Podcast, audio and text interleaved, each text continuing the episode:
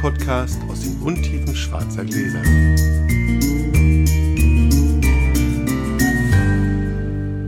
Hallo Olli. Ah, sind wir schon da? Wir sind Hallo schon Felix. Da. Wir können uns, glaube ich, zunächst mal bedanken, aber den Hörern, du hast ja einen richtigen Candy Storm abbekommen. Mm. Also wir hatten um Welpenschutz gebeten, aber es waren ja sehr freundliche Kommentare. Na, man hat mich mit so viel Zucker beworfen, das tat richtig weh. Einige Nein, fanden aber auch, äh, wir seien abgeschweift. Die haben sich aber per E-Mail gemeldet. Mhm. Aber das hatten wir auch angekündigt. Wir mussten ja ein bisschen Basisarbeit leisten und ich glaube, wir werden heute tatsächlich dadurch uns die eine oder andere Abschweifung sparen können, weil wir direkt darauf Aufbauen können, ja. Ganz generell, Olli und ich reden natürlich meistens über Esoterik und Esoterik ist immer nicht nur weinspezifisch oder auch Wissenschaft später. Das ist häufig nicht nur weinspezifisch, außer wir reden über Forschung zu Hefen oder sowas. Aber sonst generell ist es meistens so, dass Wein ja nur eine Anwendung ist. Und dann ist es manchmal einfacher, das anhand anderer Beispiele zu erklären. Mal kurz den Sidestep zu machen. Heute machen wir es aber andersrum. Heute werden wir allgemeine Dinge, oder ich werde versuchen, nachher ein paar allgemeine Dinge zu den Mondphasen, heute, geht's ja um Mondphasen, auch mal konkret am Wein zu besprechen. Bevor wir Mondphasen machen, ganz kurz. Wir sind jetzt bei der Folge 102 mit dem Rest der Welt gelandet bei unserem Aufruf zu der Bildung von Blindflugweingruppen. Und das ist natürlich weit gefasst. Aber sowohl in Mannheim als auch in Hannover haben sich, glaube ich, schon drei oder vier Leute gefunden. Wenn ihr also in Mannheim oder Hannover sitzt und eine Weingruppe sucht, schaut doch mal unter Folge 102. Da haben sich schon einige Leute gefunden. So, Sehr schön. Heute also Mondphasen. Und ich muss eines vorweg sagen. Wir verfügen, also außer Olli, aber ich denke, die meisten Hörer und ich verfügen über überliefertes Wissen. Seit Jahrhunderten überliefertes Wissen von Generationen, von dem Vater auf den Sohn und von der Mutter auf die Tochter. Denn die Kinder wollen den Mond erklärt kriegen, meistens schon bevor sie in die Schule gehen. Und dann erklären ihnen die Eltern, ja, Sechsjährigen gerecht. Und weiter geht das eigentlich nie. Also in, später in der Schule hat man ja keine Lust auf Physik. Deswegen haben wir fast alle so ein sechsjährigen Niveau beim Mond. Und das ist eigentlich ganz einfach. Nach 28 Tagen geht alles zurück auf Anfang und alles geht von vorne los. So, steht, so erklärt man einem Sechsjährigen irgendwie den Mond. Und ganz viel von dem Mondphasenglauben, glaube ich, über den wir heute reden, auch beim Wein, hat damit zu tun, dass alle denken, ja, passt, perfektes System. Und Ollis Aufgabe ist es deswegen heute, uns keinen astrophysikalischen Vortrag der Extraklasse zu halten, Nee. aber uns mal auf 10. Klasse Niveau zu hieven, damit wir so ein paar super derbe Kinken nicht mehr großartig lang diskutieren müssen. Deswegen würfeln wir heute auch schon wieder nicht, sondern Ach so. Olli schenkt ein. Ja, das macht, glaube ich, andersrum macht es keinen Sinn, oder? Ich meine, wir können es versuchen. Wenn du willst, können wir würfeln und ich fange an, aber das ist, glaube ich, Oder wir würfeln so lange, bis ich gewinne. Also gut, dann gehe ich jetzt den Wein holen. Jawohl. Okay. So, heute habe ich einen Weißwein dabei und zwar einen Burgunder aus dem äh, Mâconnais, das ist das südliche Burgund, die äh, Domaine de la Bongrand, die Cuvée äh, Thévenet. Cheers. Cheers. Aha. Interesting. Huch. Ja, interesting indeed. Da habe ich ein bisschen was zu tun. Erzähl mal was. Ich muss mich wieder ein bisschen mit dem Wein beschäftigen. Ja, also, ähm, fangen wir mal an über den Mond. Ne? Ja, Wieso ist der Mond überhaupt so irre wichtig? genau. Na, Felix, sag mal was. Nee, du beschäftigst dich jetzt mit dem Wein. Also, natürlich ist der Mond einer der, der äh, wichtigen Himmelskörper, weil er sehr hell ist. Ja, also die, die Frühmenschheit hat schon sehr früh angefangen, sich äh, um den Mond zu kümmern und ihn zu beachten, weil er natürlich auch praktische Zwecke hatte. Nämlich er wirkte als Nachtbeleuchtung. Ja. Wenn du irgendwo hingehen möchtest nachts oder du eine Tagesarbeit verrichten möchtest, von der du nicht sicher bist, dass sie vielleicht noch bis in die Nacht dauert, weil du nicht fertig wirst, äh, und du hast aber den Vollmond, der dir den Weg heimleuchtet, einfach weil es hell genug ist, dann ist es natürlich sehr hilfreich zu wissen, wann Vollmond ist und wann Neumond ist und man lieber nicht vor die Tür geht, weil man die Hand vor Augen nicht sieht. Ja, so. Das ist also die eine Sache. Das heißt, es wurde schon in der Antike auch Sachen extra so terminiert. Nach Natürlich. dem Motto, wir machen unseren großen Powwow Ja. zum Vollmond, weil dann kommen alle heil nach Hause. Genau, so ungefähr. Ne? So, schön Okay. gesagt. ja, und dazu kommt natürlich auch, dass der Mond, wie du eben äh, vorhin schon gesagt hast, da mit diesen 28 oder ungefähr 28 Tagen, äh, dann, dann ist die, die, dieselbe Mondperiode, dieselbe Mondphase wieder da.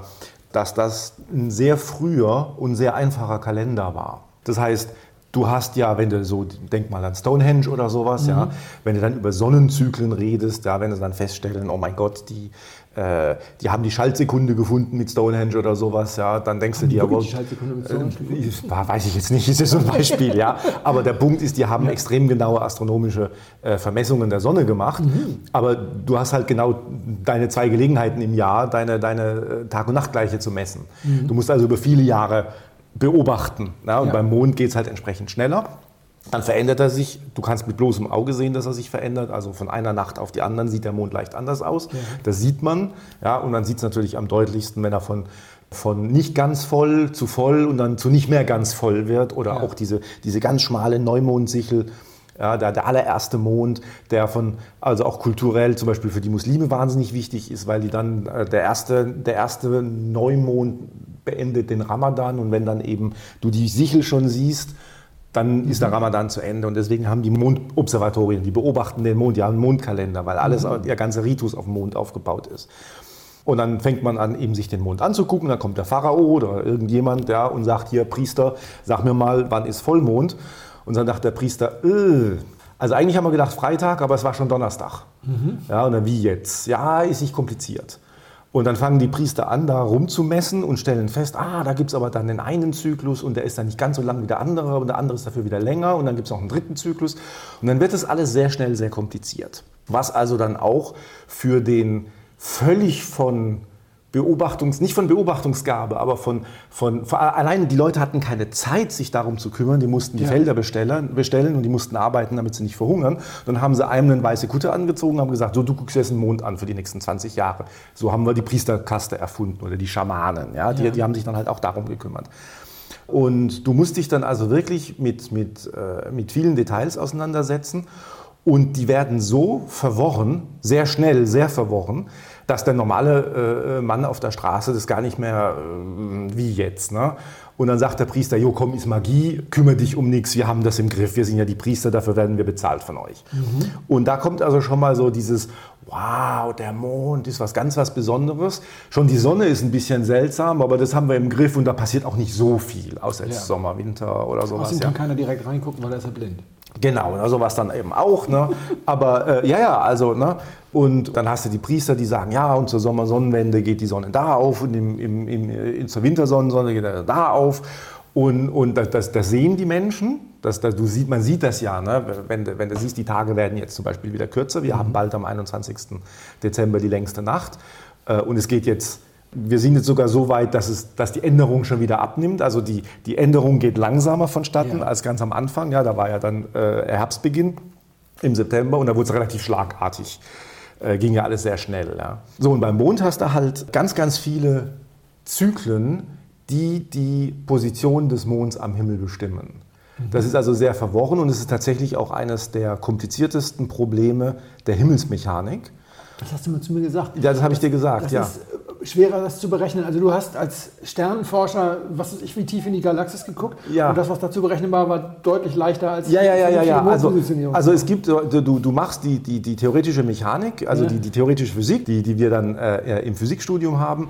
Wir lernen da so die, die fundamentalen Formalismen. Dann kannst du noch ein, ein Semester Himmelsmechanik belegen mhm. und dann kannst du in Himmelsmechanik ein Oberseminar machen. Und am Ende des Oberseminares bist du vielleicht imstande, die Mondbahn zu berechnen, also die Therme dir herzuleiten. Ja, sie mhm. auszurechnen ist nochmal eine ganz andere Sauerei. Aber, aber also wirklich, der, der Mond ist eine irre komplexe Geschichte, weil da unheimlich viele Sachen einen Einfluss drauf haben. Und es reicht nicht einfach nur, die Bewegung des Mondes zu verstehen, so wie ich kann jetzt zum Beispiel oder jetzt vielleicht den Hörern in den nächsten zehn Minuten vielleicht sogar erfolgreich erklären, was die Mondbahn alles beeinflusst. Aber daraus abzuleiten, zu welchem Zeitpunkt der Mond wo in welcher Phase stehen wird, mhm. das ist höhere Himmelsmechanik. Da brauchst du auch Computer dafür. Und tatsächlich hat man dann auch, das ist eine, eine Randgeschichte, man hat dann auch für den, für den Tidenhub, weil die Gezeitenkräfte ja auch mhm. vom Mond kommen, hat man dann sehr früh Computer gebaut.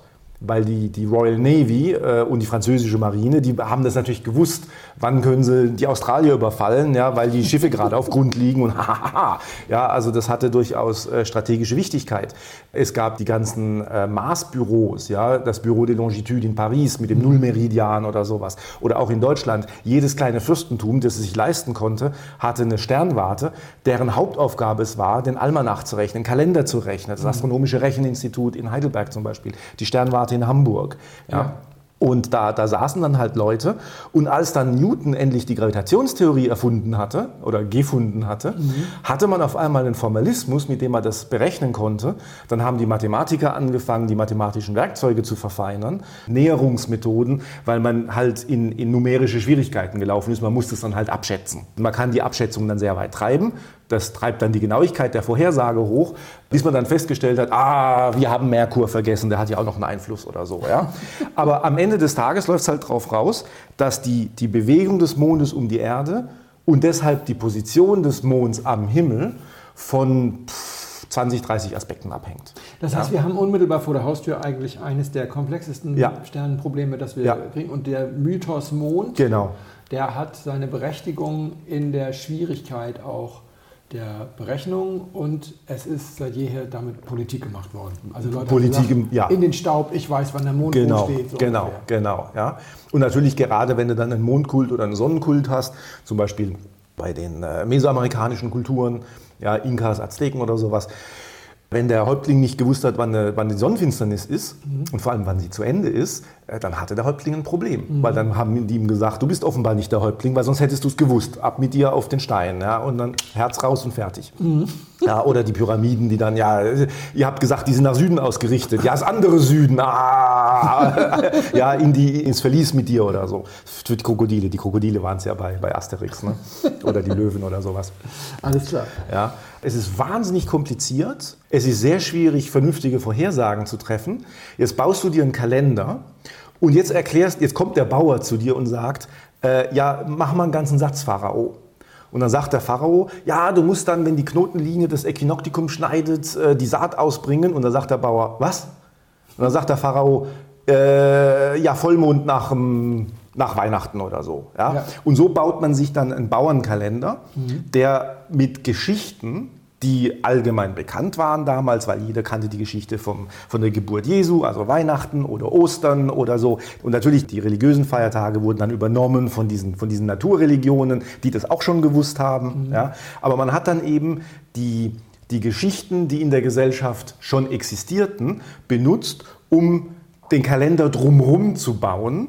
Im Sinne von, ja nicht am Montag um zwei, weil weiß ich nicht, wann Montag ist und wann zwei Uhr ist, weil habe ich keine Uhr. Ja. Aber, aber du weißt doch, als du in der Kirche warst und, und die Geburt Jesu gefeiert hast, aha, ja und dann der Viertelmond danach. Ah ja, okay, mache ich, Chef, mache ich. Und dann wird halt gepflanzt oder geerntet oder der Wein umgefüllt oder was halt gerade an, an Au- Aufgaben anstehen.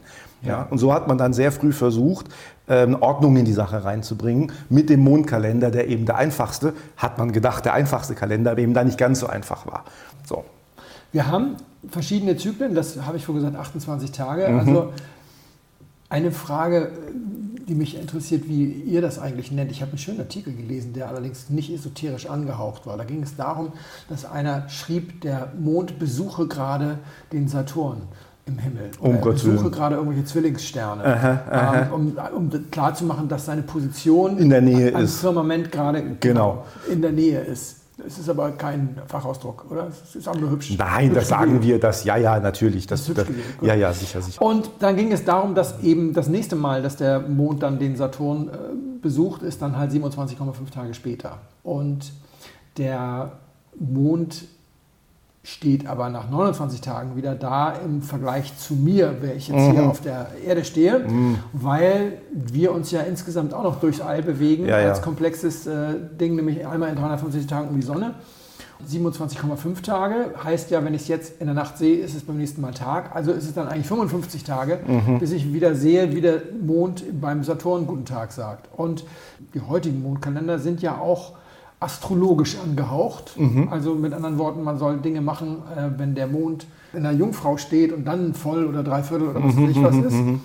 Da sind wir dann vollends beim Unberechenbaren. weil wir jetzt die zwei Zyklen gegeneinander laufen haben. Wobei das Witzige ist, äh, es ist ja nicht unberechenbar. Es ist nur wahnsinnig kompliziert. Also soll ich mal kurz auseinanderlegen, welche, welche Aspekte die Mondbahn denn alles beeinflussen? Nur mal, um so Ja. einen Geschmack zu geben, Ja. auf was man sich da alles einlassen muss. Also wir wissen ja, die Erde bewegt sich um die, ich hoffe, wir wissen, wir können davon ausgehen, dass wir wissen, dass die Erde sich um die Sonne bewegt. Und zwar nicht auf einer Kreisbahn, sondern auf einer Ellipse. Ja. Also so ein bisschen elongiert. Ja. so. Diese Ellipse ist aber ortsfest. Im Prinzip. Für, für, unsere Zwecke soll das Ja. mal so sein. Ja? Das bedeutet, der sonnennächste Punkt, wenn die Erde also am, am nächsten an der Sonne ist oder am weitesten, diese Verbindungslinie zwischen diesen beiden Punkten, das ist die Hauptachse der Ellipse, die bewegt sich nicht im Vergleich zu den Fixsternen. Ja. So. Der Mond bewegt sich um die Erde auch auf einer Ellipse. Ja. Das Problem der Mondbahn ist, diese Ellipse dreht sich im Raum. Die ist nicht Okay. ortsfest. Ja. Ja, also man hat jetzt die Periode des Mondes um die Erde, dann hast du aber schon die Periode, mit der die Ellipse sich dreht. Das kannst du dir vorstellen, ebenso, also ganz überzeichnet, so was Elongiertes, ja. Mhm. Und dann bewegt sich eben die Hauptachse wie so ein Laserstrahl äh, einmal in, ich glaube, 18 oder sowas Jahren um die, äh, um die Erde rum. Ja, also Ja. das ist dann so. Diese Ellipse der Mondbahn ist aber geneigt gegen die Ekliptik. Das bedeutet, die Ekliptik ist die Ebene, die die Erdbahn aufspannt. Ja. Das bedeutet, manchmal steht der Mond über und manchmal steht er unter der Erdbahn. Weswegen man von Berlin aus den Mond manchmal hoch am Himmel und manchmal niedrig am Himmel sieht. Ja. Da sich diese Ellipse aber dreht, ist der Mond nicht immer zum Beispiel im Süden am höchsten und Ja. im Norden auf der anderen Seite, sondern manchmal ist er etwas vor dem Süden oder nach dem Süden am höchsten. Also es ist nicht festgelegt. Es ist festgelegt durch die Beschreibung der, der, der Bewegung, aber du kannst nicht einfach sagen, der Mond ist immer im Süden im höchsten. Im Gegensatz zum Beispiel zur Sonne, die steht immer im Süden im höchsten. So ist Süden nämlich auch tatsächlich definiert. Der Mond, weil er sich aber bewegt um die Erde und sich diese Bahn im Raum auch selber dreht, die verschiebt sich. Okay, das heißt, sind der sind Mond, wir weiter als 10. Klasse. Ähm, aber ich, ja, ich verstehe, was du meinst. also wenn ich jetzt einen Halbmond habe und nehmen wir mal an, der Halbmond war letzten Monat genau im Süden, dann wird er dieses Jahr, diesen, diesen Monat nicht genau im Süden sein, Mhm. Ja. weil sich die, die Mondbahn weiter bewegt hat, unter anderem. Ja. Ja. Und das führt auch dazu, dass wir keine feste Korrelation haben zwischen einem zunehmenden Mhm. und einem aufsteigenden Mond. Genau. Und das führt auch dazu, dass der Vollmond nicht immer, also der Mond ist nicht dann am vollsten, wenn er am höchsten steht. Sehr spannend, weil wir sind noch nicht beim Wein, aber wir kommen Mhm. zum Wein. Äh, Es gibt ja dieses Nitzigent und Obsigent, ist glaube ich die. Ach, so spricht man das auch, nicht Ja. sie- niedsiegend und obsiegend. Nee, ich glaube, Äh, es und obsiegend. Ah, okay, okay, okay. Ich, glaube, okay. es hat, ich weiß es aber nicht so genau. Auf jeden Fall, das sind, die, das sind die mehr oder weniger Fachbegriffe für, wenn sich die Bahn verändert. Also wenn die, der Mond an seinem höchsten Punkt gestern etwas niedriger stand als an seinem höchsten Punkt heute, dann ist die Bahn noch aufsteigend, dann ist der Mond aufsteigend. Das hat Mhm. nichts damit zu tun, ob er voller oder weniger voll oder sonst was ist. Und wenn sich der höchste Punkt seiner Bahn heute unter dem höchsten Punkt gestern befindet, ist er absteigend. Und jetzt gibt es zum Beispiel eine Mondregelnsammlung aus der Schweiz, die sagt, wenn der Mond nitzigent ist, dann werden Sturmfluten reißend. Das heißt, dann nehmen sie Strand und sonst was mit. Und eine Regel in dem berühmten Buch, über das wir gleich noch reden werden, vom richtigen Zeitpunkt sagt, wenn der Mond abnehmend ist, dann werden Bäche reißend und nehmen Kies und Schlamm mit. Okay. Das heißt also, wir können eine Situation haben, in der sich diese Regeln widersprechen. Das heißt also, die einen sagen, jetzt ist es gerade nicht reißend und die anderen sagen, jetzt ist es gerade reißend, weil der Mond kann gleichzeitig abnehmen, aber aufsteigen, beziehungsweise absteigen, aber zunehmen. Das hat nämlich nichts miteinander oder das hat nur begrenzt Genau, miteinander zu genau. tun, hat wieder mit diesen Verschiebungen Genau, genau, genau. zu tun. Also es gibt halt eine Variation. Der Punkt ist, es gibt eine Variation und die kann man natürlich vorher berechnen, wenn man an Gravitation glaubt, sonst natürlich nicht. Ja. Ja, das ist die Schweinerei daran. Äh, aber aber diese, diese, diese feste Korrelation, die gibt es halt nicht. Mhm. Also nicht die feste Korrelation, ist halt nicht die diesen festen Zusammenhang gibt es Es nicht. gibt keinen Automatismus, wo Genau, man sagen kann, genau. immer wenn der Mond voll ist, ist er Wenn auch am dann, genau, genau. Ja. Okay, das habe ich verstanden. Jetzt haben wir noch zwei andere Themen. Abstand von der Erde. Du hast gesagt, es geht in einer Ellipse. Ellipse. Allerdings Genau. muss man ehrlich sagen, wenn man die Bahn aufzeichnet und sie mit bloßem Auge betrachtet, das ist schon schwer, das nicht für einen Kreis zu halten. Also wenn du ein Quadrat rumzeichnest, siehst du es sofort, logischerweise. Ja, ja, ja. Wegen des unterschiedlichen Abstands. Aber wenn du das freihändig siehst, dann sieht das schon sehr wie ein Kreis aus. Die Exzentrizität ist, ist wie viel? 0,15 oder so? Das ist noch nicht viel, ja. Gut. Aber trotzdem, 0,05, 0,06. Also das ist relativ trotzdem- wenig, ja. ja. trotzdem ist der Abstand zwischen dem weitesten Entfernungspunkt auf der Bahn und dem nächsten doch so groß, dass man das spüren könnte, theoretisch. Lass mich gucken. 356.000 zu 407.000. Das ist also die größte Amplitude, sind 50.000 Kilometer. 14 Prozent, 14 Prozent. Ja. So, das ist so die Schwankung der Entfernung. Das ist dann entsprechend auch der, der Unterschied. äh, Die Gravitationskraft geht mit, mit dem Quadrat der Entfernung. Also wenn du dich um 10 Prozent Entfernung veränderst, verändert sich die Gravitation um 20 Prozent. Das heißt, da passiert dann was. Okay. Ebbe und Flut. Ebbe und Flut. Wir haben letztes Mal schon über das Weinfass gesprochen, was sich nicht verbiegen kann unter Mhm. dem Einfluss der Mondphasen. Aber der Mond ist hauptverantwortlich für Ebbe und Flut und die Leute sagen immer, wenn der sowas Großes wie den Ozean bewegen kann, dann kann der erst recht sowas Kleines wie den Menschen bewegen. Mhm. Ja, genau es ist andersrum. aber eigentlich genau Es andersrum. ist ganz genau andersrum. Ja. Erzähl mal, warum habe ich Ja. keine Flutwelle in meinem Wasserglas? Hast du. Du hast eine Flutwelle in deinem Wasserglas, die ist nur irre, irre, irre klein. Und das liegt daran, die Gezeitenkraft als solche lebt im Prinzip von der Differenz. Guck dir nur das Erde-Sonne-System an. Ja. Die Erde umläuft die Sonne und es gibt eine Seite die ist der, der Erde, die ist der Sonne zugewandt und eine ist abgewandt. Ja. Das heißt, die eine ist ein bisschen näher an der Sonne dran und die andere ist ein bisschen weiter weg von der Sonne. Die Gravitationskraft, haben wir gerade gesagt, fällt ab mit dem Quadrat der Entfernung.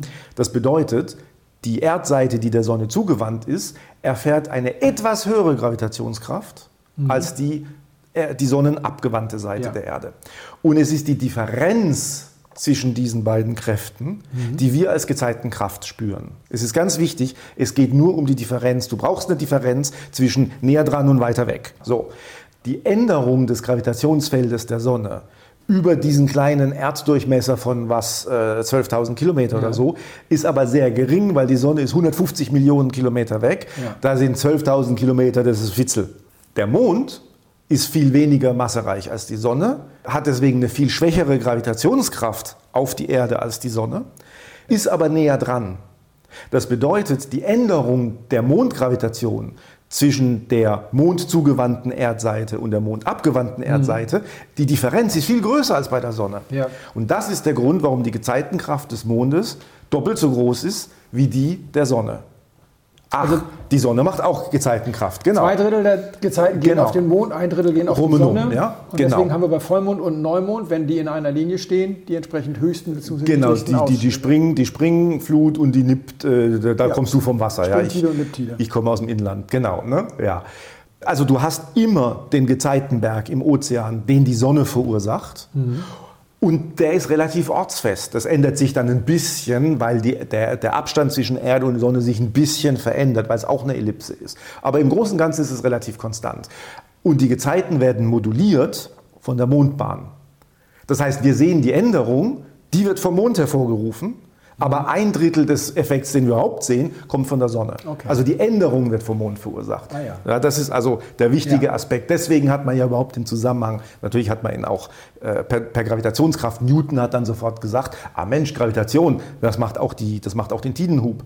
Und vorher hat man das nur auf den Mond, ohne zu wissen, warum und wieso. Ja. Jetzt haben wir beim Mond einen Einfluss auf den Menschen in den ganzen äh, Mondphasen-Geschichten. Und wir haben tatsächlich einen Einfluss auf den Menschen. Ich habe das mal irgendwo gelesen. Wenn ich auf der Waage stehe und ich stehe unterm Vollmond, dann zieht er mich ja ein bisschen an. Wenn ich unterm Neumond stehe, also wenn der Ja. Neumond auf der anderen Seite ist, äh, dann äh, zieht er mich ein bisschen nach unten, dann werde ich ein bisschen schwerer. Okay. Und ich habe gelesen, die Differenz ist eine Hautschuppe. Ja. Also das ist ein Also wenn du dir Zehntausendstel Gramm oder wenn du, Hunderttausendstel wenn Gramm. du auf der Waage stehst und du hast einen Schnupfen und du putzt dir die Nase und wiegst dich dann nochmal, hast du eine viel größeren Änderung. ja, aber dann, der ist dann um die Faktor 200 Millionen mal größer. Ich muss, ja Naja. ich muss mich nur an meinem Kopf kratzen. Ja, oder so, ja genau. Ne? Okay. Die andere Geschichte, wenn ich mein Badezimmer nach vorne zur Straße raus habe und ich stehe auf der Waage und die wäre jetzt so genau, dass sie das messen könnte und unten fährt ein Milchlaster vorbei, dann bin ich gleich spürbar ein Gramm. Spürbar, spürbar. Spürbar, nicht spürbar. Entschuldigung, dann bin ich um den Faktor 10.000 Mal schwerer, Ja. als der Mond mich gerade leichter gemacht hat. Ja, ja, ja, also die Änderung, die der Laster her, äh, äh, herbeiführt, wenn er an dir vorbeifährt, also die, der, die Anziehungskraft, die der Laster Ja. auf dich hat, ist viel größer, als die der Mond auf dich hat. Ja. Ja? Okay, also fassen wir das mal zusammen. Der Mond hat einen Einfluss auf die Gezeiten, weil das Meer wahnsinnig groß ist. Genau. Und je kleiner die Einheit, desto kleiner wird der Einfluss und Genau. nicht desto geringer wird der Widerstand dagegen. Und Genau. deswegen wird es immer leichter für den Mond, Genau. sondern das Gegenteil ist der Fall. Und jetzt noch die letzte Geschichte. Was ist denn jetzt eigentlich eine Mondphase? Naja, jetzt müssen die Hörer mal einfach ein bisschen glauben, ja, weil das ist jetzt ein bisschen kompliziert. Der Mond ist eine Kugel. Okay. Ja, der Mond ist rund, so wie die Erde. Ja, ist also Okay. kein Flachmond. ähm, so, und wenn sich, wenn sich jetzt der Mond äh, um die Erde bewegt, dann gibt es eine Position, die Verbindungslinie zwischen Erde und Sonne, da steht er senkrecht zu weg. Das heißt, ich sehe genau den Mond von der Seite. Eine Seite wird vom Mond, von der Sonne angestrahlt, Ja. die ist hell, die andere Seite nicht, die ist dunkel. Das nennen wir dann Halbmond. Ja. Und wenn er einen halben Monat später auf der anderen Seite ist, der Erde, dann ist es genau auch so, aber dann wird halt die andere Seite des Mondes angestrahlt. Ja? So. Und dazwischen gibt es den Vollmond, da ist er genau auf der anderen Seite der Sonne. Also der Vollmond und die Sonne stehen sich immer genau gegenüber, weil ich habe die Sonne im Rücken und den, Form, den, den Vollmond vorne.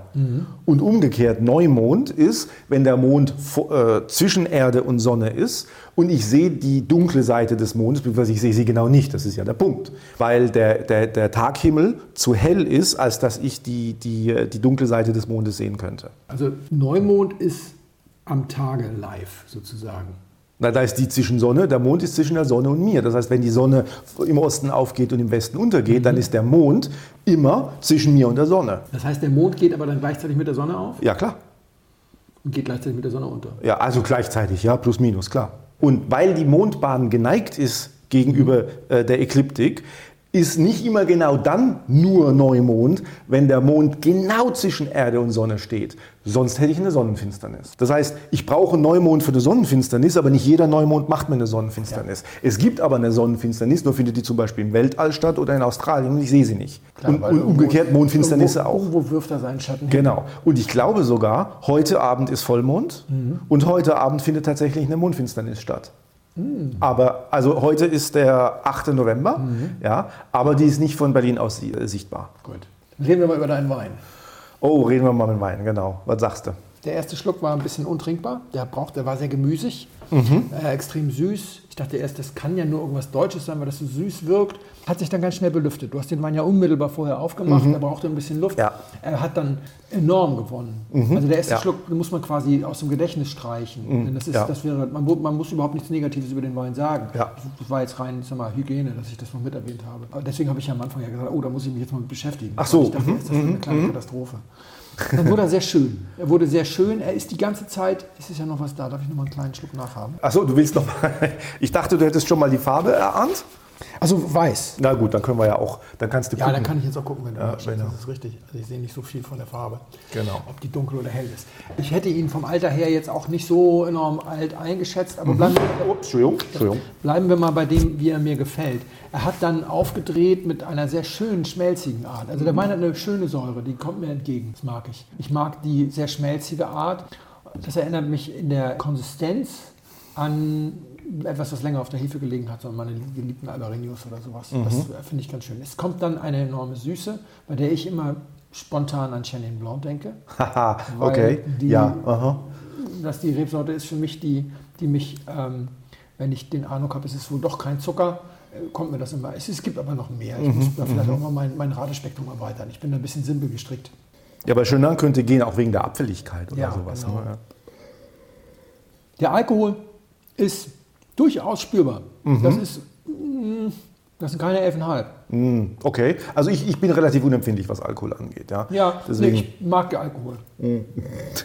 deswegen trinken wir ja Wein. Ja, also genau, ich mag es durchaus spürbar. Ich habe Schwierigkeiten so bei 15 im, im Roten und bei nördlich von 14. Also 14 im Riesling mag ich auch nicht, aber nördlich von 14 in, in allen Arten von Weißen finde ich schwierig. Aber das hier Ja, ja. ihm ganz gut. Mhm, ja, der steht gut im Futter, ja. Der Punch, ja, der steht Ja, gut im ja, Futter, ja. schön, schön. Dann ist er stoffig, vollmundig. Ich würde vermuten, dass er so ein bisschen oxidativer ausgebaut ist, um auch so ein bisschen breitere Schultern zu kriegen und so ein bisschen schmelzig zu sein. Das ist jetzt nicht so Stahltank, Temperatur kontrolliert, bloß Mhm, kein Sauerstoff dran, sondern das ist, glaube ich, schon so, gebt und euch wird gegeben. Und das gefällt mir, gefällt mir dann sehr gut. Die Länge ist auch okay, die ist, Ja. die ist absolut okay. Er hat einen, wie ich finde, deutlich spürbaren kleinen Bitterton nach hinten raus, den ich ganz Mhm. gut finde, bei dem ich aber jetzt eben überlegen würde, ob ich an einer Tafel von acht, ob ich den da ausschenken würde. Okay. Ob da nicht zwei dabei wären, denen das, denen das nicht so gut gefallen würde. Ich finde, dann kommt so eine schöne Phenolik noch, aber daneben eben auch so ein, so ein, so ein leichter Bitterton. Insgesamt gefällt mir das sehr gut und ich glaube, das kann auch noch ein bisschen äh, liegen, Ja. reifen. Reift sogar gutes Zeugs, ja. Ja, das kann ich mir sehr gut vorstellen.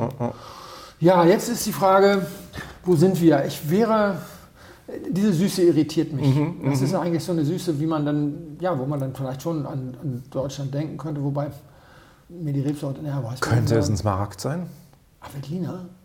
Ja, oder irgendwas, was ich vielleicht machen sie ja Weißburgunder Smaragd oder keine Ahnung, was die. Oder also Smaragdstil. Österreich, ja. Öst, was Österreichisches, Österreich ist ja. eigentlich eine schöne Idee. Ich war die ganze Zeit im Überlegen, ob es Frankreich ist, aber dann müsste es Chenin Blanc sein. Und Mhm. Österreich bietet noch, bietet noch äh, ein paar Alternativen. Berliner, hm, weiß ich nicht, aber ja, Rebsorte ist echt schwierig gerade. Ja, die Rebsorte ist ein bisschen auch maskiert. Ich finde den Wein sehr schön. Ja. Ja, mir gefällt er. Ich meine, natürlich, ich habe ihn, ich habe ihn mitgebracht. Ich trinke sowas sehr gerne. Ja, erstaunlicherweise, wo ich äh, gerade bei Weißweinen eher auf Trockenes stehe, wenn sie, wenn sie nicht so Mosel oder sowas sind. ne? Ist das Zucker? Das ist wahrscheinlich Zucker, aber wahrscheinlich auch viel weniger, als du denkst. Ja, 4, 5 Gramm halt. Ja, ja, ja, ja, ja, ja. Ja, ja, bei allem, was jetzt nicht mit so einer Monstersäure daherkommt, Ja, ja. schmeckst du. Es gibt ja einen Ja. Mhm. Grund, warum 5 Gramm mal halbtrocken war, europaweit definiert. Außer für die Österreicher, für die Deutschen, da war immer die Ausnahme Mhm. gemacht. Ja, dann ist es für mich wirklich ganz schön schwierig. Also wenn du sagst, wenn es Frankreich wäre, dann müsste es Chenin Blanc sein. Ja, was könnte es denn dann sein? Also, Wo, wo, ja, was, was kann es denn sonst noch sein? Das ist die, das ist also die ich Frage. schließe aus, weil die Würzigkeit nicht da ist, dieses ganze Masern, Russern, Südfrankreich Geraffen, das schließe ich komplett aus. Äh, Sauvignon Blanc ist keinerlei Gras, keinerlei Beerigkeit, würde ich auch ausschließen. Muscadet, viel zu viel. Um Gottes Willen, nein. Da gehen wir die Loire hoch. Chardonnay, Könnte es ein Chardonnay sein? ja, aber, aber dafür ist er zu süß. Also deswegen, ist das, also echt Chardonnay mit 4 Gramm Restzucker ist ja in manchen, in, das ist ja wie der, der Pharao, der nicht weiß, wann die Sonne ist. Das ist Ja. ja direkt Genau. Herz raus. Das ist gemein, weil ich meine, so machen sie in der Pfalz ihre Grauburgunder oder sowas, ja. Und, und wir machen uns immer drüber lustig. Und dann tragen wir extra viel Geld zum, trage ich extra viel Geld zum Weinhändler, um, um den zu bekommen. Erzähl. Jetzt bin ich lost, jetzt erzähl mal. ist tatsächlich ein Franzose und ist Ja. tatsächlich ein Chardonnay. Das ist ja erstaunlich. Und es ist ein äh, Wein aus dem Macon. Weil es im Macon durch den Klimawandel, also tatsächlich gab es schon früher, aber die sind so weit im Süden, dass die diese mineralischen Chardonnays von, von Chablis oder sogar Meursault, das können die nicht. Die haben immer diese sehr reifen Chardonnay produziert. Und irgendwann mal haben sie die, aus der Not die Tugend gemacht äh, und haben gesagt, so, dann lassen wir jetzt halt Zucker stehen und Botrytis ist auch okay. Und jetzt kriegst du so, also deswegen habe ich auf Smaragd abgehoben, das ist mir tatsächlich eben erst aufgefallen. Das geht so ein bisschen in die Smaragd-Richtung, das ist ein äh, Smaragd-Chardonnay faktisch. Ja. Ja. Und das ist ein Viré Clissé, 2017er. Von, ich glaube, es gibt zwei oder drei Hersteller, die, die solche Weine machen. Also zumindest die ich kenne, es gibt vielleicht noch mehr. Ja. Und die haben tatsächlich vier oder fünf Gramm äh, äh, Zucker. Und das ist auch so vorgesehen von der, von der Appellation. Das dürfen die. Ja, weil die haben immer noch die, äh, die, die AOC bekommen. Das ist ja witzig, denn der einzige Chardonnay dieser Art, den ich je getrunken habe, war auf einer Domaine in Viré-Clissé. Ja, genau. Von den Jungs, die das gegründet haben. Ich habe da mal eine Geschichte drüber geschrieben. Also der, die, die sind ja die einzige Burgunder-Domain, die sich so ein ganz bisschen Bio in die Regeln geschrieben haben. Die haben nämlich eine zwingende Zwischenbegrünung. Die haben eine, eine zwingende Begrünung zwischen den, zwischen den Rebzeilen, was aber trotzdem die Leute nicht vom, einige nicht vom Glyphosat-Einsatz abhält. Aber immerhin, es gibt eine zwingende Begrünung. Und da waren wir in der Domain und dann hatte ich einen Wein und ich konnte mir das gar nicht vorstellen. Der, der, der Zucker der ist stehen geblieben. Aber der war, die waren peinlich berührt, dass ich das geschmeckt habe. Also denen war das nicht, war das nicht recht. Aber Nee, nee, ist aber das gehört so. Das gehört so. Das gehört so, das ja? Und ich habe das, ich hab das in Bologna kennengelernt und zwar hatten 2011er. Das heißt, die reifen auch gut. Also jetzt nicht 20 Jahre, also ich, Ja. ich weiß es nicht. Ich habe noch, aber 10 Jahre stecken die ohne Probleme weg. Und das ist halt eine, eine, eine sehr interessante Interpretation des, des Chardonnay.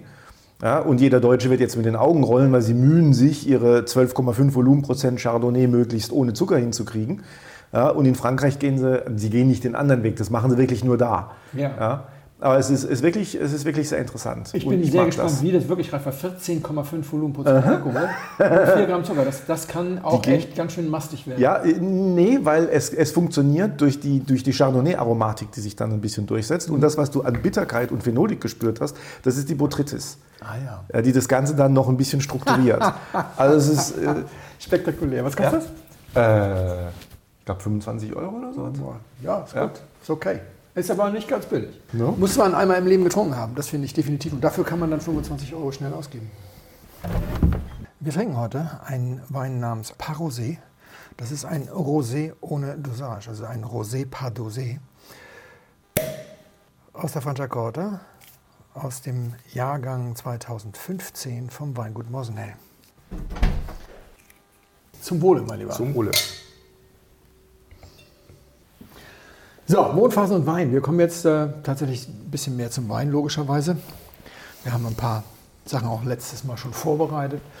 Olli hat uns gerade eben erklärt, man kann sagen, Mondphasen sind eigentlich nur Perspektivwanderungen. Um es nochmal ganz knallhart zusammenzufassen, wir haben eine Sache eben vergessen, wir sehen immer die gleiche Seite des Mondes, weil der Mond sich um sich selbst dreht, genauso, dass er uns immer die gleiche Seite präsentiert. Der Mond hat da oben seine Bahn, die läuft ja durch, knallhart, immer schön von der Sonne beschienen, außer ganz selten mal, wenn er im Erdschatten ist.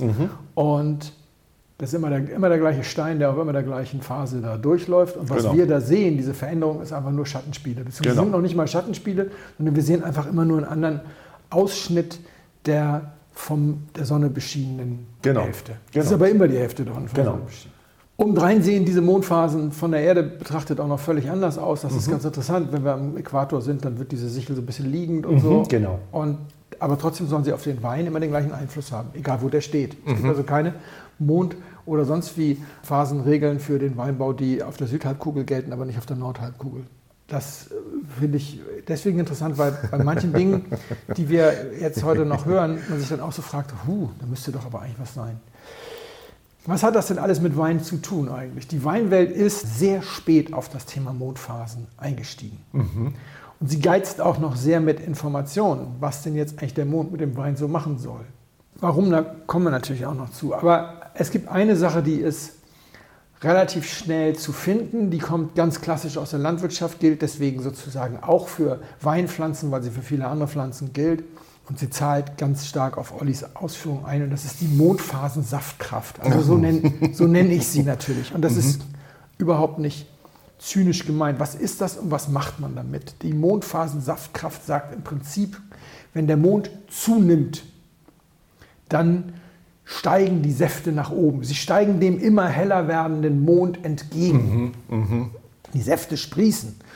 Das ist in der Biodynamik spielt das auch so eine gewisse Rolle, weil, da haben wir schon mal drüber gesprochen, die Kuhhörner werden ja deswegen im Winter vergraben, weil im Sommer sprießt alles und da spielt das Leben sich oberhalb der Erde ab und im Winter zieht sich alles wieder zurück und dann spielt sich das Leben innerhalb der Erde ab. Da ist die Boden, das Bodenleben viel, viel intensiver. Das kann man zwar alles messen, dass das nicht stimmt, erst recht nicht, wenn der Boden gefroren ist, aber das ist die Theorie. Und genauso haben wir es bei den Mondphasen hier.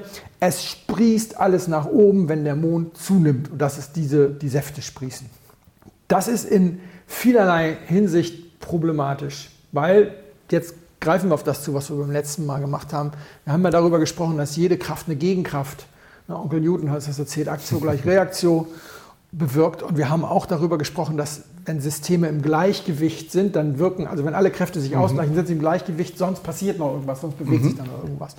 Und das können wir ganz einfach zusammenziehen. Wenn also der Mond an den Säften in Milliarden Weinpflanzen auf der Erde zieht, dann zieht der Saft von Milliarden Weinpflanzen Am auch Mond. am Mond. Genau. Und dann stürzt der Mond auf die Erde, weil er nämlich eigentlich ohne diese Mondphasensaftkraft im Gleichgewicht ist. Das können wir sehr gut ausrechnen und wissen wir auch.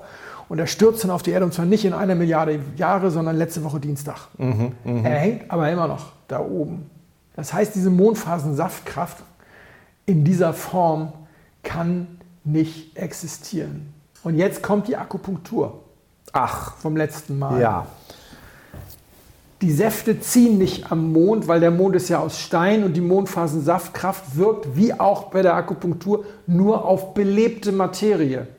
Deswegen können wir sie nicht messen, die Mondphasensaftkraft. mit unseren Messgeräten, die sind ja unbelebt. Ne? Und deswegen ist das jetzt eine Kraft, die nur in eine Richtung wirkt, obwohl das natürlich per Definition nicht geht. Aber da, wenn wir jetzt sagen, der Mond ist ja Stein, und er zieht jetzt die Mondphase, zieht eben über die kosmische Energie, die mhm. aus den Phasen kommt und ja gar mhm. nicht aus dem Stein, mhm. zieht er jetzt eben. an den Säften und die Säfte ziehen nicht zurück.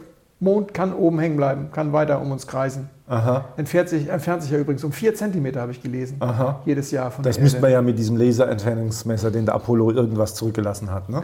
Ach so. Ja, ja, ja, ja, genau. Ach. Und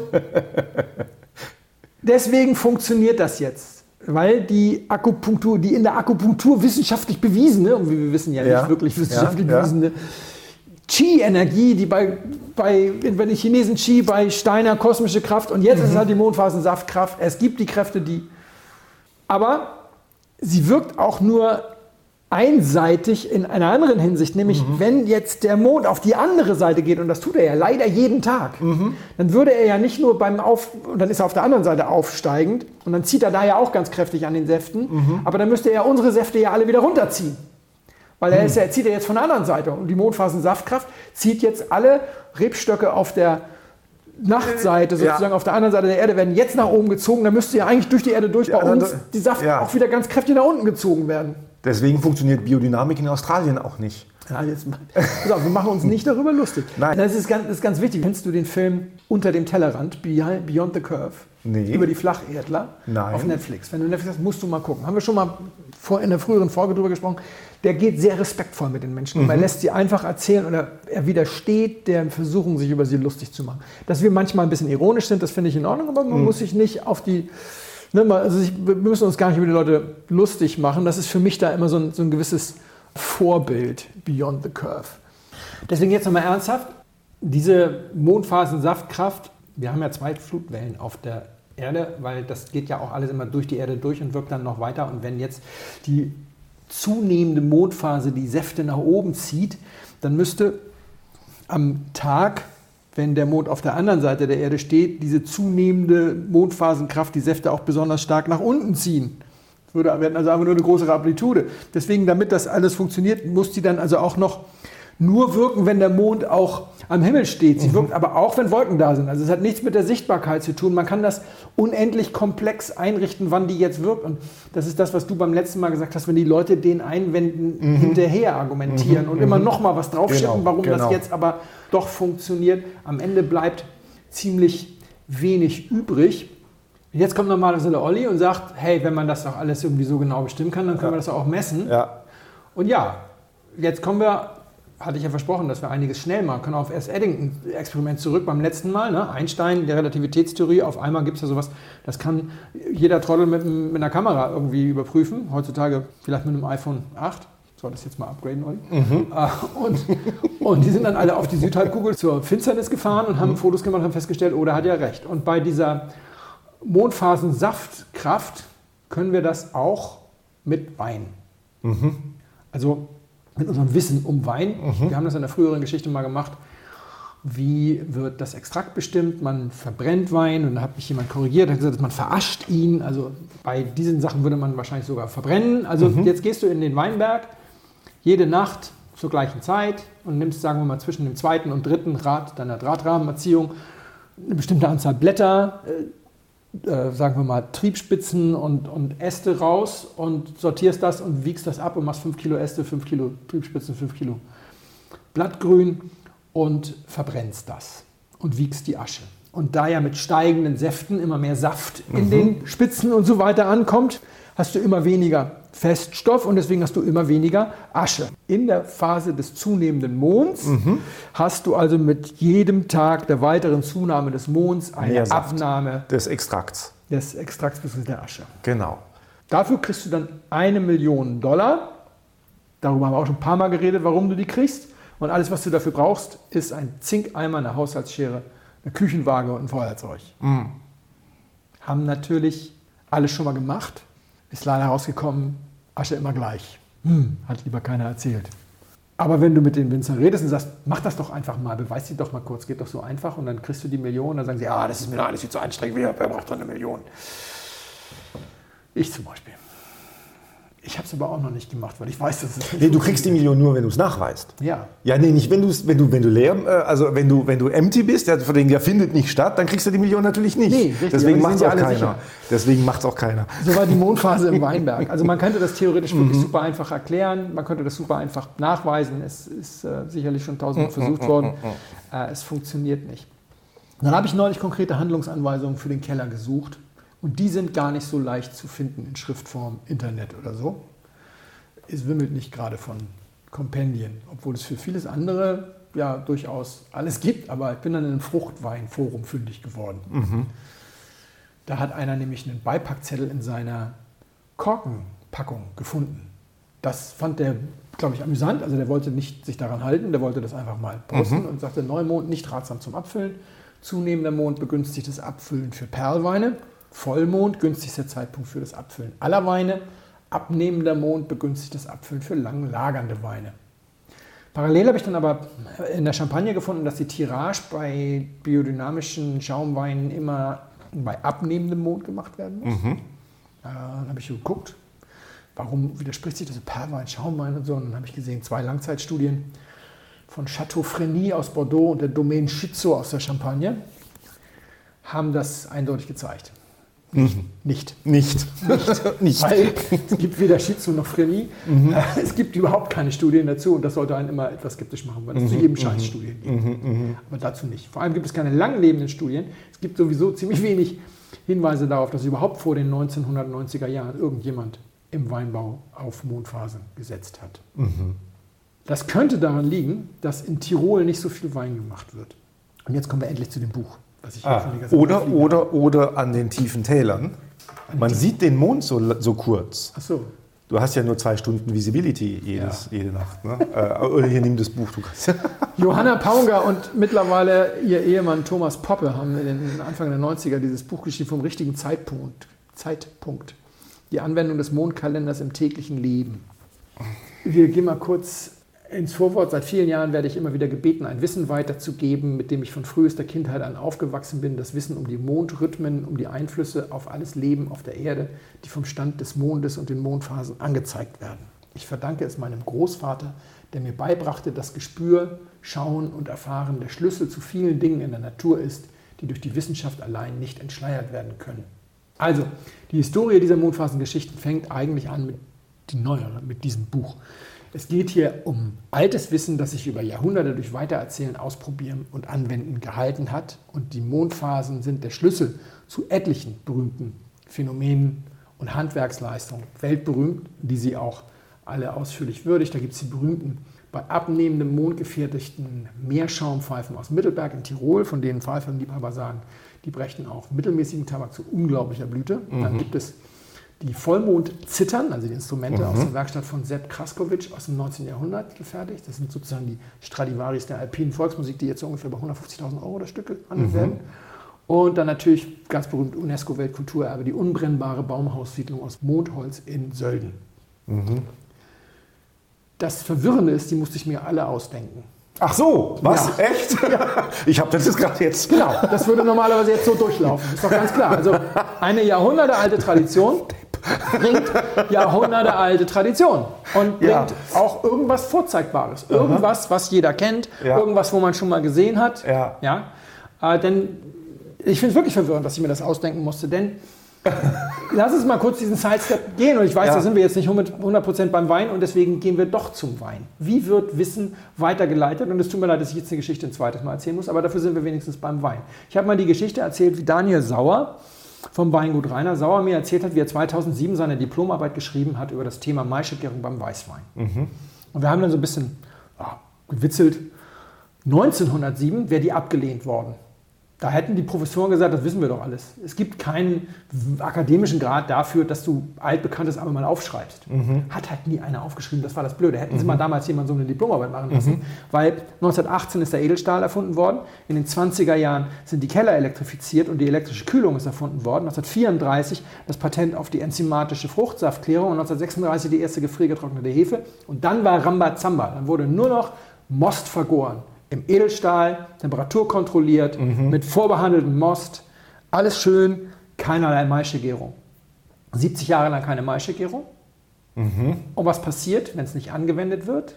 Das Wissen geht verloren. Ist komplett verloren gegangen. Also hat der 2007 so eine Diplomarbeit geschrieben über was, was vor 100 Jahren jeder wusste. Seitdem sind etliche Doktorarbeiten, äh, Master Thesis, Habilitation zu diesem Thema geschrieben worden. Und dann gibt es diese nette Geschichte wie, erst in 2008 hat er dann ein Betonei gekauft, seitdem machen die diesen tollen Silvaner ab Ovo und dann hat er ein zweites Ei gekauft und dann wollte er mal jetzt das aus dem Diplomarbeit wollte er mal anwenden und hat so ein Hardcore Natural Silvaner, also wirklich nur Trauben ernten, einmeischen und rein ins Ei. Und nach drei Monaten macht er das Ei auf und es stinkt bestialisch. Und wie man dann so ist, egal wie gut du ausgebildet bist, Papa, kommst du mal? die beiden haben auch so eine nette Art gehabt, das zu erzählen. Also stehen Vater und Sohn vor dem, vor dem Eimer da und es Scheiße. stinkt. Und Vater macht einfach die Deckel wieder zu. Und so, was machen wir denn jetzt? Und der Vater sagt, nein, wir brauchen den Tank ja im Moment nicht. Wegschütten können wir das immer noch. Ja, ja, machen jetzt gar ja, ja, nichts. ja. Und dann lag das zwei Jahre, zwei Monate auf den, auf den Schalen und dann war das ein kristalliner, klarer, feiner, heller, feinfruchtiger, mit ordentlich Gerbstoff natürlich. Ein fantastischer Wein, den sie für 50 Euro die Flasche verkaufen konnten. Wie gut, dass sie es nicht weggeschüttet haben. War ein wirklich toller Wein. Ist einfach von alleine weggegangen. Und du konntest niemanden fragen, weil diejenigen, die dir eine Antwort hätten geben können, wären ungefähr 115 Jahre alt gewesen. Aber in Tirol, da ticken die anders. Da haben die also jetzt über Jahrhunderte das Wissen um diese Mondphasengeschichten weitergegeben, aber ohne es anzuwenden. Also der Meerschaumpfeifenschnitzer hat sich irgendwie einen Kalendereintrag gemacht und am 17. Geburtstag hat er seinem Sohn gesagt, übrigens, die Meerschaumpfeife machst du am besten so und so und so und so mit den Mondphasen, hat es dann aber gar nicht gemacht. Und, und wenn, dann hat er niemandem davon erzählt. Und wenn er es gemacht hat, hat er niemand davon erzählt oder er hat es gemacht und es hat nicht gewirkt. Weil es gibt keinerlei, es gibt Ja, nichts Berühmtes da irgendwie. Und es ist ja auch nicht wahrscheinlich. Es ist weder wahrscheinlich, dass die sich dieses Kalenderding da, noch ist es wahrscheinlich, dass sie es angewendet haben, obwohl es nicht funktioniert hat, dass sie es angewendet haben, aber dann niemandem erzählt haben. Wie du es drehst und wendest, es ist nicht stringent. Entweder es wurde ohne Anwendung weitergegeben oder die Anwendung blieb wirkungslos und es wurde trotzdem weitergegeben. Ja, das ist Oder es wurde tatsächlich gar nicht weitergegeben. Das ist die dritte Frage, genau. Und jetzt kommt Helmut Groschwitz ins Spiel und den habe ich mir nicht ausgedacht. Okay, man muss ja dazu sagen. Der hat ein Buch geschrieben, Mondzeiten, zu Genese und Praxis moderner Mondkalender, bei Wachsmann in Münster 2008 erschienen. Das ist ein Volkskundler. Und der geht dem auch nach und er führt zum einen wichtige Hinweise an, dass Frau Paugner hier in diesem Buch auch mal bei Maria Thun abgeschrieben hat und nicht auf ihren Großvater gehört hat. Also, weil sie hat dann Fehler übernommen oder sowas. Es hat ein paar, er formuliert extrem vorsichtig, weil Frau Paugner hat Millionen und Abermillionen mit diesem Buch und den folgenden Mondkalendern und in Seminaren verdient, lebte zwischenzeitlich, weiß ich auch immer noch in White Plains, New York, wie man das ja von Naturburschen so gewohnt ist, in einem Pioniersvorort, sitzt der deutschen Schule an der Ostküste, vielleicht hat es damit zu tun. Aber wollen wir ihr das jetzt nicht vorhalten. Entscheidend ist nur, die hat gute Anwälte und auch die Globally-Leute klagen ja immer wie die Wilden, wenn man irgendwas. Deswegen, er ist sehr vorsichtig und ich bin deswegen auch mal sehr vorsichtig und zitiere ihn einfach nur. Das in den heutigen Mondkalendern vermittelte in An- und Abführung Wissen ist kein uraltes empirisches Bauernwissen, wie in den Kalendern zur Legitimation der Regeln behauptet wird. Vielmehr sind es die Versatzstücke ehemals Elite kultureller Welterklärungssysteme, die mehrmals aus dem jeweiligen Zusammenhang genommen und neu kontextualisiert wurden. Kurze Erklärung von mir, Elite kultureller, das sind diese Pharao-Dinge, was das ist damit gemeint, ne? für, für die Hörer, die jetzt denken, was soll das? Das Interpretement, wie er es nennt, also die Interpretation der lebendigen Bauernweisheit, wie wieder in Anführung, entstand im 19. Jahrhundert, wird im 20. Jahrhundert als Etikettierung höchst moderner Erscheinungen verwendet.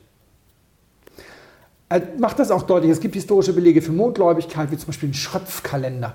Da wurde nach Mondphasen bestimmt, wann man welche Schröpfungen vornimmt, also medizinisch. Das galt damals aber nicht als Esoterik, das war damals Schulmedizin. Es gibt etliches aus der Land- und Forstwirtschaft an Regeln rund um den Mond. Das hast du auch erzählt, wo teilweise einfach den Leuten dann ein Zeitpunkt gegeben wurde. Das ist diese schöne Geschichte, nicht heute erzählt, über Knoblauch in Italien. Genau, da gibt es ja, Erzähl mal. da gibt's, da gibt's die Regel, äh, dass, man, dass man Knoblauch pflanzen soll äh, bei abnehmendem Mond um, die, um den 6. Januar herum, um, drei, um die drei Könige rum. Äh, und abnehmend, weil äh, Knoblauch unterirdisch ist. Also das war dann, wo es jetzt, jetzt wieder trifft, was Genau, du, wovon ja. du gerade redest. Und man solle den Knoblauch äh, ernten bis Johannis, also 24. Juni. Und das liegt natürlich daran, dass äh, Knoblauch zwischen fünf und sechs Monate braucht, um zu reifen. Und danach wird er bitter. Das heißt, wenn du ihn zu lange in der Erde lässt, kannst du nicht mehr essen. Und dann heißt das italienische Sprichwort, Sprichwort, wenn du das nicht bis Johannes geerntet hast, bleibst du für den Rest des Jahres ein armer Mann. Das heißt, du hast kein Knoblauch für deine Spaghetti. Ja. Ja? Und natürlich ging es nur darum, den Bauern zu sagen, ey, weißt du, Heilige Drei Könige, du warst da sonntags in der Kirche, hast was gemacht? Ja, weiß ich. So, und jetzt pflanzen. Ne? Wie jetzt? Na, wenn der Mond halt so und so ist. Ach so. Ja? Und den ganzen Rest hast du vergessen. Aber es geht sich mhm. aus, weil so wurde es ja am Anfang gebastelt als Kalender. Ne? Genau, dieses Abnehmen der Mondball, Dinge, Dinge pflanzen, die in die Erde kommen, das sind so die gängigen Schemata. Und mm. diese gängigen Schemata, das war dann die Basis für die Regeln, die in den vermutlich 90er Jahren dann auch auf den Wein angewandt wurden. Da kamen dann halt die Weinleute mit so einem Buch von Frau Paunger um die Ecke mhm. und sagten, mhm. hier steht so viel drin, warum steht, wir wollen jetzt auch mal Wein. Mhm. Und dann haben die halt gesagt, naja, abnehmend, zunehmend voll und neu, mehr gibt es ja eigentlich auch gar nicht. Wobei das stimmt nicht ganz. In den Mondkalendern gibt es dann noch diese Sternzeichen-Geschichten. Da gibt es schon mal ein bisschen mhm. mehr. Aber ne, also auch das nicht brennende Holz muss, glaube ich, am 1. März geschlagen werden. Es gibt auch manchmal Sachen, wo es dann tatsächlich gar nicht mehr darauf ankommt, ob der Mond ab- oder zunimmt, sondern nur so irgendwelche Tierkreiszeichen-Tage, beim Haare schneiden zum Beispiel. Mhm, genau. Aber Mondphasen sind für alles Mögliche wichtig. Von Holzhacken bis Haare schneiden. Und was eben der Kollege hier in seinem Buch, der Groschwitz, schildert, ist die interessante Veränderung. Erstmals tauchte das auf in den 90er Jahren des 19. Jahrhunderts als Antwort oder als Gegenbewegung gegen die Industrialisierung. Da haben wir schon mal drüber gesprochen. Mhm. Steiner war der Archetyp des Anti-Industrialisierungs- und, und Modernistenführers. Und dann wurde das so ein bisschen lahm. Mhm. Und dann in den 90ern des 20. Jahrhunderts tauchte das dann wieder auf. Und interessanterweise in der ersten Welle ging es vor allem um Natur und in der zweiten Welle ging es ganz viel um Wellness mhm, mh. und um Sicherheit. Und während es also am Anfang darum ging, dass bei bestimmten Phasen geschlagenes Holz nicht brennt und dann kannst du dir ein schönes Haus bauen und bist ganz sicher und äh, die Natur schützt dich und so weiter, ging es jetzt auf einmal um Haare schneiden, es ging um Kindergeburten, Straftaten, Gewalt in jeder Form, Unfälle, mhm, egal mhm, welcher mhm. Art, Wäsche waschen bei abnehmendem Mond, weil du willst ja etwas loswerden, wenn du dich von etwas trennen willst, immer bei abnehmendem Mond. Kindergeburten wurde es, hieß es dann, die besonders leicht, weil es soll ja nach unten rausflutschen, abnehmender Mond. So einfach sind teilweise auch die Bilder, in denen da gedacht wird. Okay. Wo du dann ja, sagen ja, ja, ja, ja. Okay, das ist jetzt aber wirklich sehr einfach. Ja, ja, ja, ja.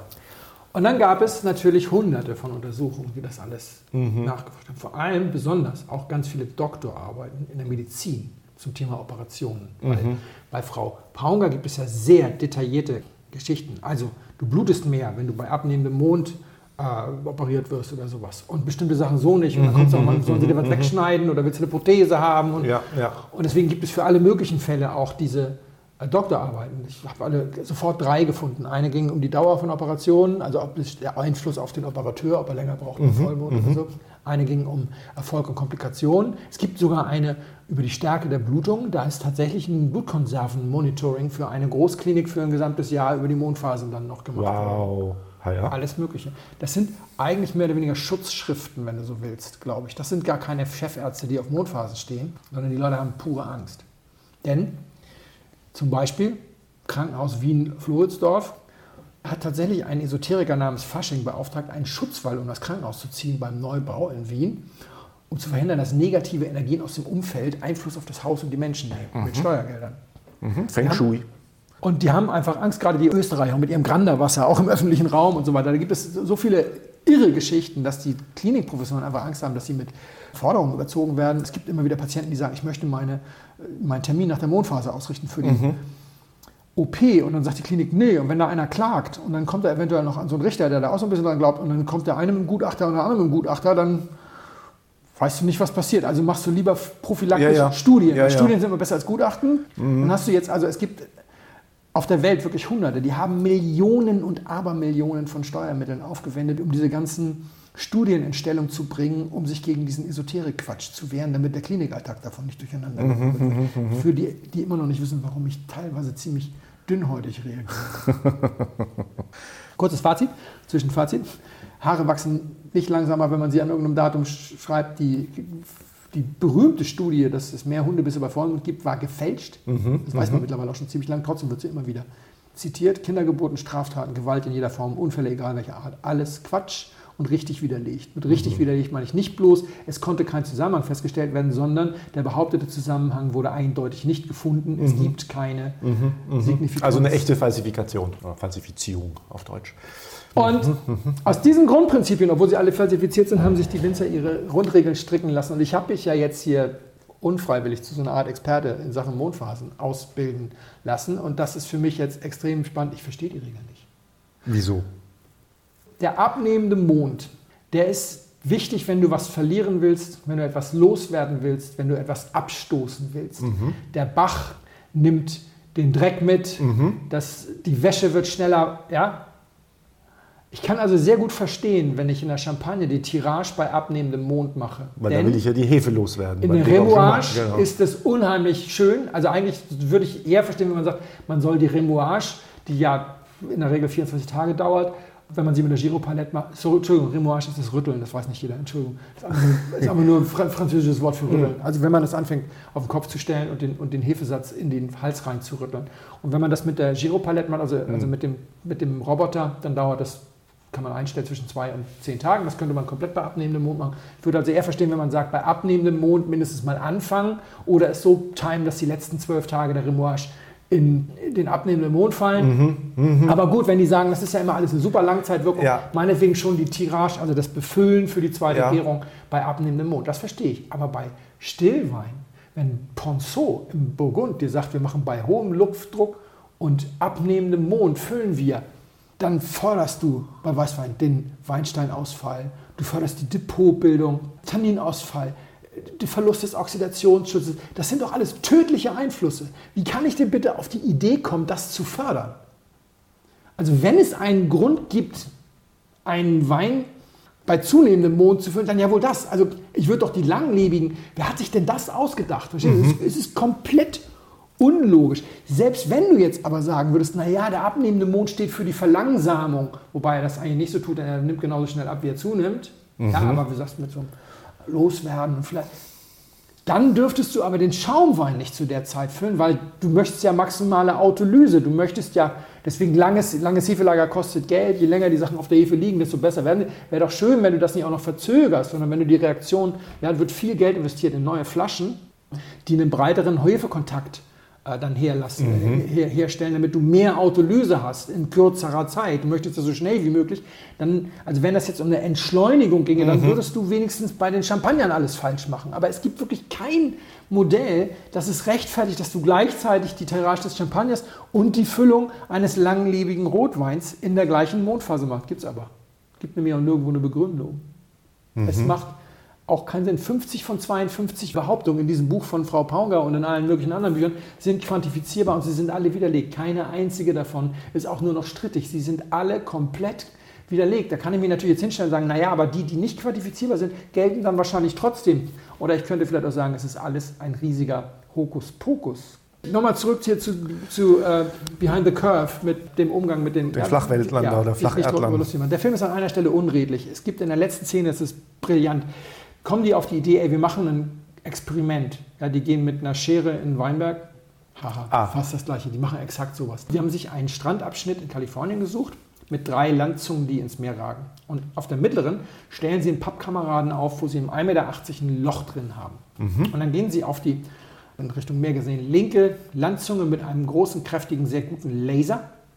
In 1,80 Meter Höhe bringen sie den Laser an auf den Pappkameraden und schießen den Laser durch das Loch. Und dann stellen sie sich auf die dritte Landzunge und sagen, so, und jetzt werden wir hier in 1,80 Meter, weil die Erde nämlich eine Scheibe ist, werden wir hier in 1,80 Meter den Laserstrahl wieder auffangen und damit ist ganz klar bewiesen, dass die Erde eine Scheibe ist. Wenn die Erde nämlich eine Kugel wäre, kann sich jeder jetzt so vielleicht vor dem geistigen Auge einbilden, dann müsste der entsprechend, weil es ja tangential wäre, müsste der Laserstrahl in 2,60 Meter Höhe oder sowas, Mhm. Oder auf die sowas, ja. ja.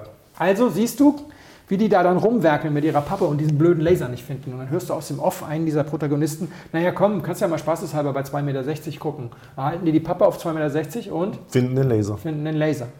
Dann sagt einer dieser anderen, "Ah, das ist ja merkwürdig. Und dann wird abgeblendet und der Film ist zu Ende. Ach du Schande. Und das ist deswegen unredlich, weil als ich das gesehen habe, habe ich natürlich sofort gegoogelt. Und das Postergirl dieser Bewegung deren Namen ich jetzt gerade vergessen habe, aber das kann auch jeder googeln. Aber man sollte den Film sowieso mal gucken. Das Postergirl dieser Bewegung hat vier Tage später ihre gesamten Social Media Accounts gelöscht. Die ist komplett weg seitdem der selbsternannte Bürgermeister der flachen Erde, der, den gibt es zwar noch, der, der hat auch noch seinen YouTube-Channel mit angeblich 200.000 Abonnenten, aber wenn der noch ein Video macht, das gucken noch 800 Leute. Mhm. Und ein anderer Protagonist, der aufsteigen wollte mit einem selbstgebauten Fluggerät und dann von oben fotografieren wollte, die mhm. Scheibe, der hat das trotzdem noch gemacht, obwohl klar war, dass es nicht nötig war und ist dann aber nicht lebend zurückgekommen, sondern abgestürzt. Genau, ne, das war der, der abgestürzt ist. Da gibt es eben auch dann Überlegungen, inwieweit das eventuell dann geplant war. Oh. Und die Flat Earth-Bewegung ist tot. Und was eben ein bisschen unredlich ist, ist, dass sie das nicht gezeigt haben. Denn die haben natürlich noch lange in der Postproduktion gearbeitet. Mhm, und als mhm. die Tante ihre Social-Media-Accounts gelöscht hatte und alles zusammengebrochen war, hätte man das eigentlich noch mit aufnehmen mhm, können. Mhm, mhm, und das finde ich so spannend, dass wir hier eine Situation haben, dass wirklich alles, was mit Mondphasen zu tun hat, komplett niedergebrannt ist sozusagen. Ja? Und diesen einen Test, den man mal machen könnte, haben die wahrscheinlich auch schon gemacht. Und trotzdem gibt es immer noch Leute, die daran glauben.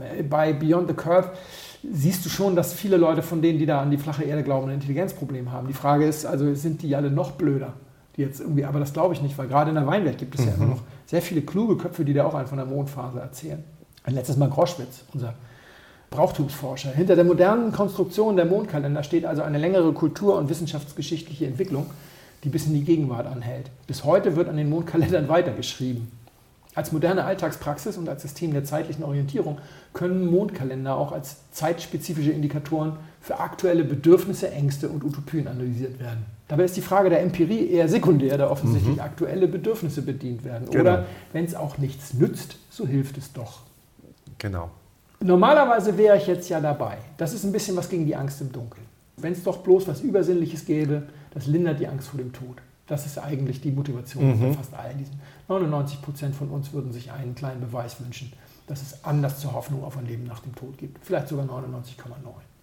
Und ich bin eigentlich dafür. Wir haben in einer anderen Folge mal über diesen Spinner gesprochen, der in London Busse plakatiert hat mit Es gibt keinen Gott, weil er den Leuten das unbedingt erklären wollte und mhm. sich dafür wenig Verständnis hat. Hörer Alex von Beruf und vermutlich von Berufung Theologe hat mir eine DM geschrieben oh. und darauf hingewiesen, weil du nämlich gesagt hast, hier Theo, äh, Religion und äh, Esoterik ist ja in der gleichen Branche, aber er hat das schon mit, mit Zwinker zur Kenntnis genommen. Aber er hat mir trotzdem nochmal geschrieben, dass wir doch bitte auch wissen sollten, dass zumindest die Theologie als Disziplin, ob die ja. katholische Kirche, nein, und die Kreationisten auch nicht, aber die Theologie als wissenschaftliche Disziplin hat aufgehört, sich bei den Fragen nach dem Wie einzumischen und konzentriert sich ganz auf das Warum, wie mhm, auf die Philosophie. Mhm. Was die Physik genau das andere, ja, habe ich genau, ja gesagt. Das, die was Physik du macht, sagst, genau. genau. Und da ist Mondphasenwein leider ganz weit weg von. Klar, wer hätte es gedacht? Da geht es nur um das Wie. Und ich werfe die jetzt mal mit den Biodynamikern in einen Topf. Und, und ähm, gestern angekommen hier, Paula Bosch eingeschenkt, neues Buch. Ich sage gar nicht viel über das Buch, ich finde es ganz cool. Ich schreibe noch drüber im Blog, weil ich mhm. ein paar, dieses Jahr ein paar Bücher zu Weihnachten empfehlen wollte. Aber sie ist also jetzt hier im Gespräch mit dem Ott, dem biodynamischen Winzer aus Österreich. Seite 72 ist Biodynamie der Gradmesser für bessere Qualität. Bernhard Ott, ganz sicher, Biodynamie ist ein Riesenthema. Das hat mit der Balance zu tun, die wir im Rebgarten gefunden haben, mit dem richtigen Zeitpunkt vom Rebschnitt bis zum Kompost. Wenn ich Trauben habe, die voll balanciert sind, muss ich mich weniger um das Ergebnis sorgen. Vielleicht gibt es da mal einen Weg, wo man mit sehr wenig Schwefel auskommen kann oder sogar ganz ohne. Also Balance aus Biodynamie überlegen mhm. gegenüber der Chemie. Mhm. Paula im gleichen Abschnitt, ich würde Paula mal als wertkonservativ bezeichnen, ganz geerdet. An einer biologischen oder biodynamischen Herstellungsweise kommt früher oder später kein Weinbauer an keinen Landwirt mehr vorbei. Das muss uns allen klar sein. Zurück zu den Wurzeln, weniger ist mehr. Damit ist schnell viel erreicht. Das ist dieses klassische Biodynamik ist eigentlich irgendwie Bio Plus. Man will sich mhm. gar nicht so doll, mhm. damit beschäftigen. Also ich würde jetzt nicht über sie herfallen für den Ding, sondern das ist aber das Problem, dass wir mittlerweile da sind, dass der Biodynamiker sein Krams rauströten kann. Wegen Balance ist besser als Chemie. Wir sind immer mit einem Bein bei Rike Gerd Hamer, den wir mal im Podcast sind mit 82 Toten, die ihre Chemo abgebrochen hatten, weil er das irgendwie, weil Balance ist besser mhm. als Chemie. Das ist mein Problem mit der ganzen Geschichte. Und da ist Mondphase leider wieder voll mit drin. Deswegen lässt mich das nicht so kalt. Also ich freue mich über jeden Gottesbeweis und über jedes, was irgendwie die Angst im Dunkeln. Aber Mondphasenwein ist es definitiv nicht. Und jetzt haben wir nur die Hälfte der Mondphasen geschafft. Sorry Leute, nächstes Mal. Aber nächstes Mal wird es lustiger. Ähm, Es gibt noch was mit Mondphasen? oh, das, das, das Schönste kommt erst noch. Das, das Schönste kommt zum Schluss. Ne? Das Schönste zum Schluss. Da musst du dann aber nicht mehr dazu äh, deinen dein Senf geben. Äh, Gib mal deinen Senf zum Wein. Jo, also. Du hast jetzt äh, mir ganz schön viel Zeit gelassen. Ich habe immer mal wieder. Ich muss sagen, ich bin sehr verwirrt. Ich habe keine Ahnung, was das sein könnte. Na, rot oder weiß? Rot, weiß, rosé, muss man ja fragen. Also ich hätte, ich hätte gesagt, es ist was Rötliches. Aber von der Aromatik könnte ich es nicht sagen, weil es ist ein Schaumwein oder ein Perlwein oder sowas. Also da ist CO2 drin. Ne? Ja, aber das ist, ähm, also dass du auf die Idee von Perlwein kommst, finde ich fast schräg, weil das ist ja nicht nur ein bisschen CO2 drin. Das ist eine ganze. Ja, ja, ja, ja, ja, ja. ja. Also ne, ein Schaumwein. Okay, gut. Und ich habe am Anfang, und das ist auch nicht richtig weggegangen, eine sehr stark rauchige Note. Und bei dir habe ich ja gelernt, das hat was mit Hefe zu tun. Das kann was mit der Hefe zu tun haben, ja, klar. Also entweder und, und, und mein, mein, äh, meine Klassik, äh, klassische äh, Assoziation mit diesen rauchigen Noten ist eigentlich Vulkanboden. Die machen in Weinen relativ viel, also oder meiner Erfahrung nach. Aber es könnte auch ein langes Hefelager sein und wenn es ein Schaumwein ist, könnte es einfach ein, ein, ein sehr langes Hefelager sein, das da eine Rauchigkeit reinbringt. Aber pff, ich, bin, ich bin echt völlig aufgeschmissen, ich könnte das überhaupt nicht äh, verorten. Mein, mein, mein erster Instinkt war Italien, aber ohne Gewehr. Mein zweiter Instinkt war Cava, äh, was, was aus Spanien. Einfach weil ich da sehr oft diese, diese rauchige Note durch diese, diese sehr langen Hefelager, die es bei einigen Erzeugern gibt, äh, äh, habe. Und er hat aber gleichzeitig auch so, eine, so, so etwas Schmelz und etwas süß. Also ich würde sagen, so Brut Natur oder sowas ist er nicht. Aber äh, erfahrungsgemäß bin ich ein ganz lausiger Blindverkoster und deswegen liege ich wahrscheinlich mit allem falsch. Nee, du hast ja genug ins Spiel gebracht. Nein, nein, ich, ich habe versucht, alle Bases zu Nein, nein, covern. das, Ja, alles, alles gut. Also ich kann, dir, ich kann dir nur den einen Tipp geben, das gilt für alle hier. Es ist meistens hilfreich, sich auf den ersten Instinkt zu verlassen. Mhm. Es ist Italien. Der Rest wird nicht klappen. also am Anfang habe ich gedacht, boah, das ist ein Lambrusco. Mhm. Aber Nee, wir sind bei Pinot Noir. Äh, wir Pinot sind, Noir. Wir sind beim Rosé. Rosé ist aus schwarzen Gläsern am schwersten zu verkosten. Okay. Die, die Süße, die du schmeckst, ist keine Süße, das, Das ist ist eine gewisse Frucht. Mhm. Beerigkeit, das ist Frucht. Der Wein ist Zero Dosage. Uff. Ähm, also Boah. Mhm. hat keinerlei, hat keinerlei äh, Zucker. Und das Hefelager hält sich. Das ist 15er Jahrgang, 19 degorgiert, liegt also schon seit Mhm. über zwei Jahren bei mir hier im Schrank. Hat noch ein bisschen Flaschenreife bekommen, die aber auch ganz gut steht, finde ich. Und Der hat echt keinen Zucker. du hast dich nicht so richtig geäußert, ob er dir gefällt. Du bist dir bis jetzt nicht sicher, ob er dir gefällt. Ich bin mir nicht ganz sicher, ja, weil, weil, er so, weil er so ein bisschen. Ich, also gut, wenn du das euch sagst, es ist ein Rosé. Ist es denn ein Rosé? Ja, ja. Ja, okay. Das, das Interessante ist nämlich, Rosé ist der Schaumwein, wo ich am meisten Probleme mit habe. Ich auch. Weil Braucht kein Mensch. Wenn du mich fragst, ich, ich sage immer, ich, ich, ich, suche, ich suche immer noch, ich suche immer noch die Schaumweine und das war einer der wenigen Schaumweine. Ja, ja. einer der wenigen Schaumweine, wo ich gedacht habe, jetzt weiß ich, warum das Rosé ist, wozu das Rosé ist. Das ist dann aus schwarzem Glas auch schwer. Du hast hier diese Beerigkeit total, diese Süße, du hast, diese, du hast diese Fülle auch. Mhm. Ja, ja, ja, Obwohl ja, der Wein genau. nicht viel mehr Alkohol, also es ist glaube ich zwölf, Mhm, zwölf, glaub ich, nicht mal zwölfeinhalb. Ich hole die mal kurz erstmal. Okay. Aber das finde ich, finde ich wirklich beruhigend. Ja, zwölf Alkohol. Oh.